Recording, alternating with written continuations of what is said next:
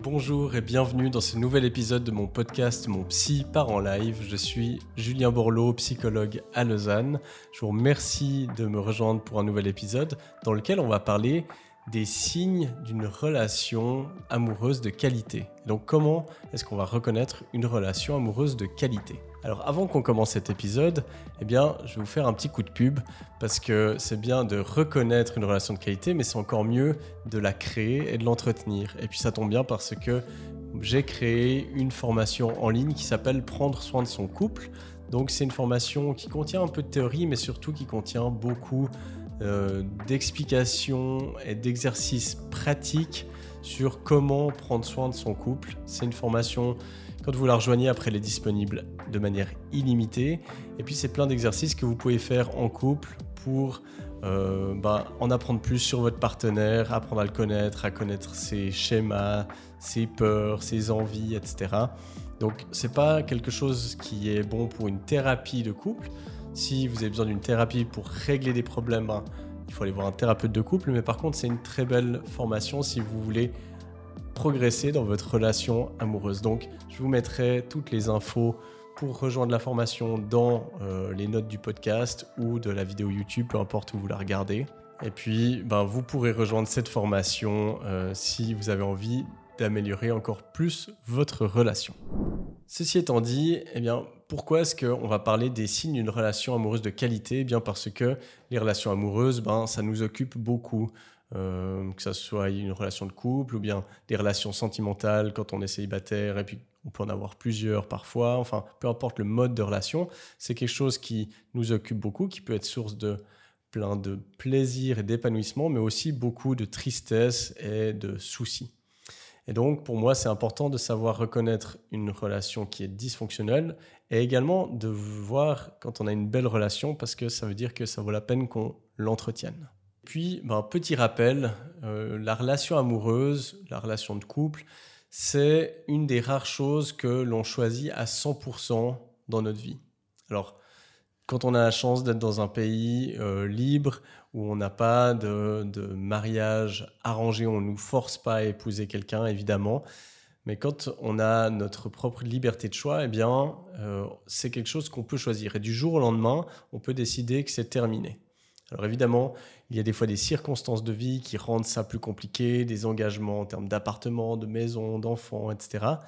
Mais pour moi, c'est important de se rappeler qu'on a le choix et qu'on l'exerce. Parce que on, ne doit pas, c'est mon avis, se contenter du minimum euh, dans notre relation amoureuse, vu que c'est quelque chose que l'on peut choisir. Et se rappeler de ça, c'est hyper important, c'est ne te contente pas du minimum dans ta relation, mets tes attentes de manière plus élevée, pas en termes de qu'est-ce qu'il doit m'offrir euh, ou de caractéristiques de mon partenaire, mais de caractéristiques de la relation. Alors j'aimerais qu'on commence cet épisode en rappelant, selon moi, ce qu'il faut y avoir comme base dans une relation. Pour moi, la base de la base, c'est le respect et la bienveillance. Que ça soit dans le comportement, dans les paroles, dans les projets, enfin dans l'attitude, ça peut être même dans les gestes. Il faut qu'il y ait une base de respect et de bienveillance. C'est le socle, c'est les fondations sur lesquelles vous allez construire. S'il n'y a pas ce socle, ça ne sert à rien de vouloir construire une relation, une maison, j'utilise cette image, par-dessus parce qu'elle n'aura pas les fondations nécessaires. Et ça, c'est hyper important à s'en rappeler. Alors, ça m'en vient à parler de qu'est-ce qu'il ne doit pas y avoir dans une relation amoureuse. Qu'est-ce qu'il ne doit surtout pas y avoir? Eh bien, dans les choses qu'il ne doit pas y avoir, on pourrait prendre les quatre chevaliers de l'Apocalypse, comme les nomme euh, le scientifique Gottman, qui est un expert dans les relations de couple. Ces chevaliers de l'Apocalypse, il les appelle comme ça parce que c'est les comportements qui vont tuer un couple petit à petit. C'est le mépris, la critique, la contre-attaque, et puis le fait de se retirer dans le silence.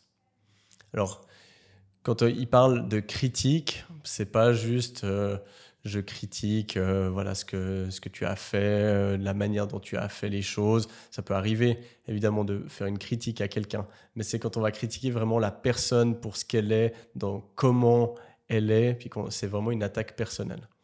Ces quatre choses, euh, si elles sont présentes dans votre couple, si elles pointent le bout de leur nez, alors c'est pas forcément un motif de rupture immédiat, mais par contre, c'est un truc auquel il faut faire très attention parce que si on laisse le mépris, la critique, la contre-attaque, c'est-à-dire toi tu fais ça, ah ouais mais toi c'est comme ça, puis on se renvoie la balle, ou qu'on se renferme petit à petit et on ne répond même plus, ben ça c'est des choses qui vont tuer le couple. Et donc c'est des indicateurs qu'il faut entreprendre quelque chose pour changer. Alors ça peut être justement ben, une thérapie de couple, pourquoi pas, ou n'importe quoi d'autre, mais il faut réagir. C'est vraiment des signaux d'alerte.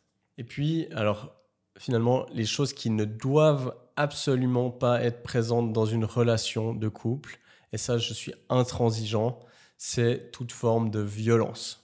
La violence, que ce soit dans les paroles, que ce soit dans des insultes, des manières de, parler à la personne, dans le ton de la voix, ou comme des gestes, des menaces, voire ben, des coups, ça ne doit pas être présent dans votre relation.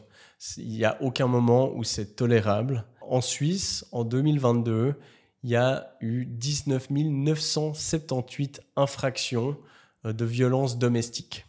Et puis, euh, dans ces quasi 20 000 cas, eh ben, c'est voilà, des insultes, c'est beaucoup ben, des coups. Et puis alors on ne succombe pas toujours aux coups, malheureusement ça arrive aussi. en 2022, il y a eu 16 euh, cas d'homicide sur 25 homicides euh, sur l'année, il y a eu 16 cas qui étaient dus à de la violence domestique. Ça veut dire que, eh bien, on a plus de chances de se faire tuer dans son salon par son ou sa conjointe que euh, dans la rue par un dangereux criminel. Et ben, dans ces 16 personnes, il y avait 15 euh, femmes, un homme. Donc, ben voilà, il y a une grande proportion des femmes qui sont touchées par ça. Euh, en ce qui concerne les infractions, c'est 70% de femmes, 30% d'hommes. Donc ça, c'est vraiment quelque chose qu'il ne faut pas banaliser, qui, si vous commencez à en discuter, je suis sûr que vous avez plein de gens dans votre entourage qui ont pu être victimes parfois de ce genre de violence. Et c'est vraiment important de ne pas les banaliser. Je vois souvent dans mes consultations des gens qui ont tendance à banaliser ou dire Ah oui, mais ça arrive pas souvent. Euh, en fait, c'est pas des choses qui qu'on doit pouvoir tolérer. C'est du on-off. Et si ça arrive une fois, ça ne doit pas arriver une deuxième. Euh, et il faut vraiment prendre des mesures très très très importantes pour vraiment faire cesser ça, parce que c'est une question ben, parfois de vie ou de mort. Alors, à présent, il est temps de parler de quels signes peuvent me démontrer que je suis dans une relation amoureuse de qualité. Eh bien, un signe, c'est que la personne fait des projets avec nous. Super bon signe quand la personne se projette euh, dans des projets, ça peut être d'enfants, euh, des projets euh, professionnels, des projets de vacances, de voyages, des, projets d'activités qu'on va partager. Il peut y avoir des projets de toute envergure, mais ça va être un bon signe quand la personne se projette et pas seulement nous promet des choses, parce que c'est facile de promettre et de faire croire qu'on se projette, mais activement s'implique là-dedans. Corrélé à cela, eh bien, un deuxième signe qu'on est dans une belle relation, eh bien, c'est quand la personne finalement respecte ses engagements et est fiable peu importe ce qu'elle nous dit. Ça peut être euh, si elle nous dit qu'elle va aller chercher le pain en sortant du boulot. Alors évidemment, ça peut arriver d'oublier, mais que 9 fois sur 10, on sait que la personne, eh bien, elle va revenir avec du pain. Là, c'est un exemple trivial, mais c'est en gros de pouvoir savoir qu'on peut compter sur sa partenaire, son partenaire, pour des projets ou euh, peu importe l'envergure de ce que la personne s'engage à faire, de savoir que une parole donnée, eh bien, on peut compter dessus. Euh, à l'inverse, ben, quelqu'un qui est une girouette, comme on dit, qui va changer d'avis tout le temps, qui nous promet quelque chose qu'elle ne fait pas, eh bien ça, c'est euh, ben, des indicateurs souvent d'insécurité chez l'autre personne ou de problèmes personnels qu'elle doit gérer euh, par elle-même. Mais ben, dans une relation, c'est vraiment pas bon signe et puis ça amène beaucoup d'incertitude et d'anxiété. Un troisième signe qui est vraiment bon signe dans une relation amoureuse, c'est quand le, ou la partenaire s'implique dans la relation et contribue. Donc ça peut être qu'elle contribue de manière émotionnelle en nous soutenant, en demandant des nouvelles, en se renseignant. Ça peut être en se rappelant aussi de ce que euh, on va faire, de nos défis, de nos projets, etc. Ça peut être contribué par des services rendus euh, au sein du ménage ou bien euh, avec la belle famille même.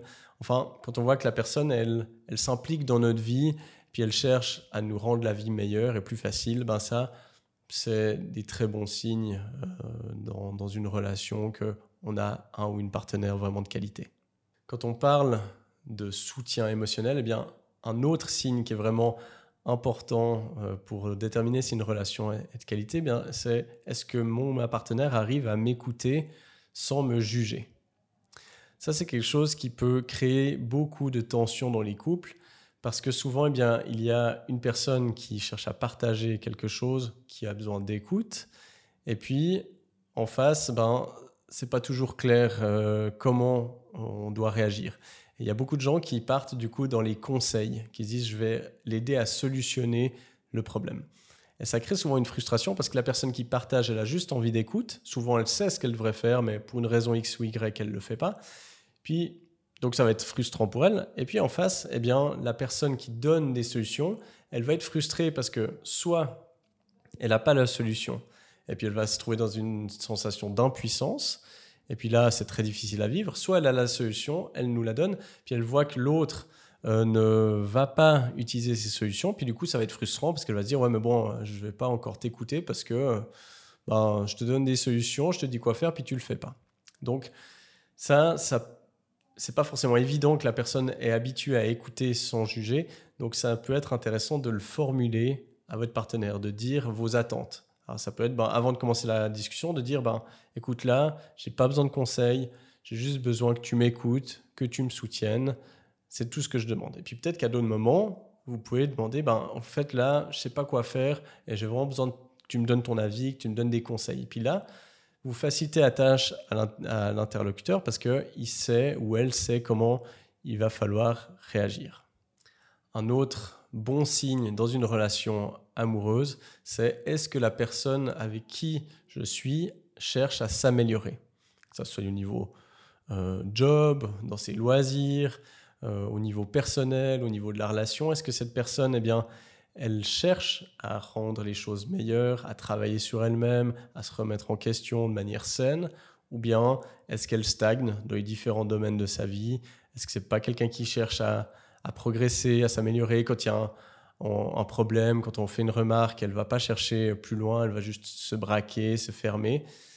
Euh, ça, ça peut être des mauvais signes, mais bah, au contraire, si la personne cherche à se remettre en question et à progresser, ça va être un très bon signe pour la relation parce que bah, ça va aussi donner confiance pour le futur si euh, on rencontre des difficultés, puis on en rencontre toujours.